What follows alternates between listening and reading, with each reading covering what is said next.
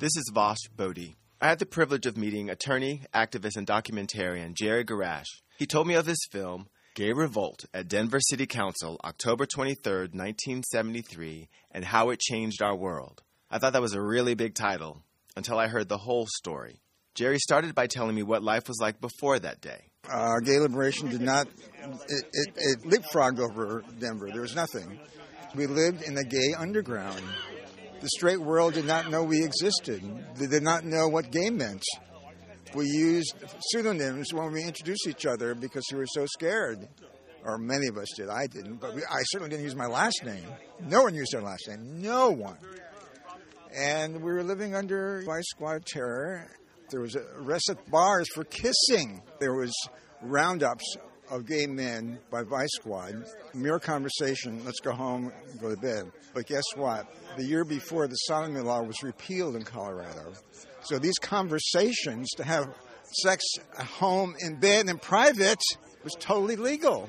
And they were rounding up gay men. I was privileged because I was a lawyer at the time, and I was working for my brother. And but my brother didn't know I was gay. No one knew I was gay. You know, was we were in the underground. But gays weren't content living in the underground everywhere. And then Stonewall occurred, and then I became frustrated being in Denver. And I told my lover, What are we doing here?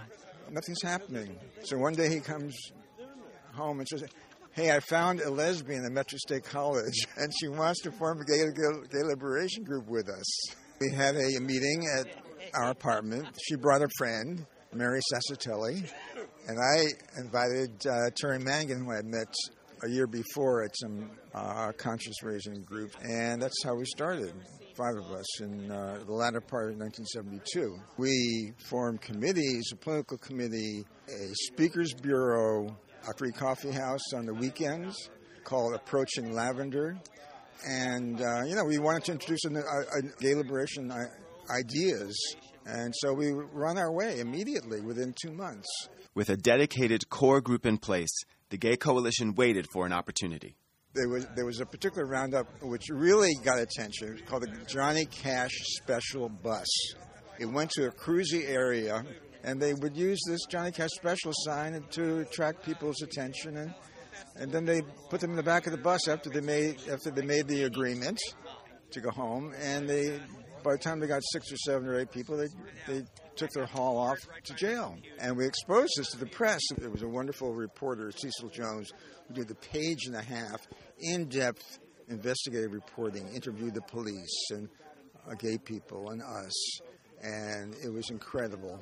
What really was amazing is that we finally got a public hearing not on our issue, but this is our chance at least to bring up a related issue where we were being rounded up and harassed and humiliated and targeted. The Gay Coalition gets their day in court. It's October 23rd, 1973. You're listening to TTV, Talk to Vosh. You're listening to TTV, Talk to Vosh. The Gay Coalition gets their day in court. It's October 23rd, 1973. Many things happened. 300 gays and lesbians showed up.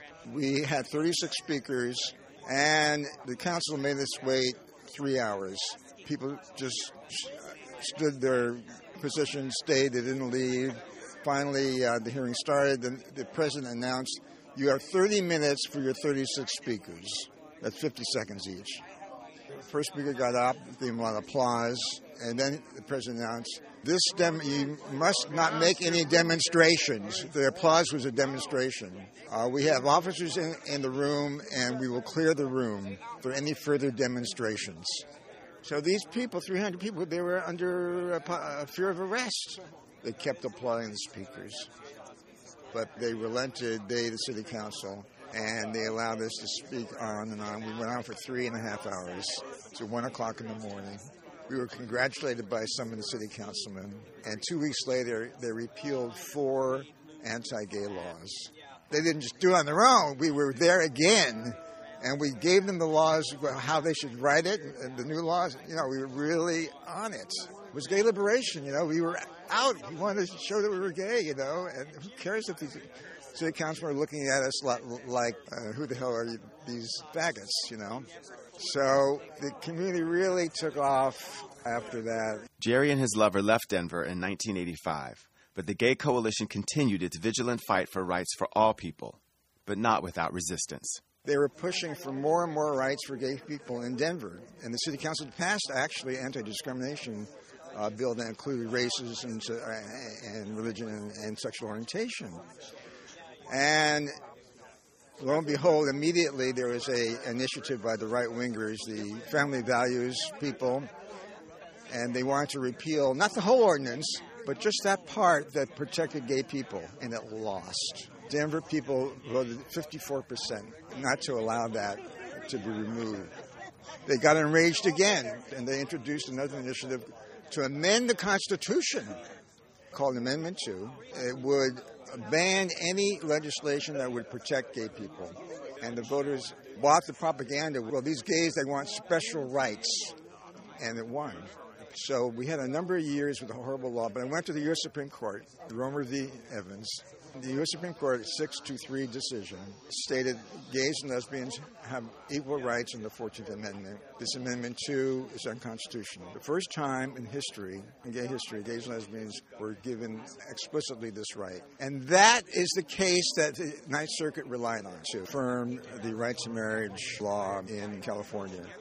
I asked Jerry how he felt learning that a Colorado case was responsible for equality in California. I felt tremendous gratification that we started a movement in Denver that was so relentless in its pursuit of gay rights that it got to the Supreme Court. That's what we did. And it started started actually 40 years ago when we formed the Gay Coalition, but really it was the it wouldn't have happened unless we had this big city council hearing.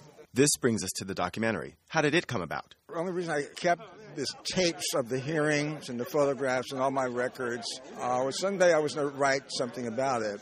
And then I realized that people in Denver didn't know anything about it, even though I told them about it. And then I was the only one left alive who was in the in the thick of it from the beginning through it all. And I said, well, I got to do it. I got to do something more dramatic. I, I got to make a film because uh, our history was being erased. Not only ignored, but actually erased by people who said, oh, yeah, the gay coalition, they just wanted to change the world, and then they faded away. And that's all they knew about our group. Well, I can guarantee you the world will never forget Terry Mangan, Jane Dundee, Mary Sassatelli, Lynn Tamlin, and Jerry Gerash, the original five of Denver's Gay Coalition, for all you did to advance LGBTQI equality. You can get more information about Gay Revolt at Denver City Council October 23, 1973, and how it changed our world at denvergayrevolt.com. This is Vash Bodhi. And remember, if you have a story to tell, TTV. Talk to Vash.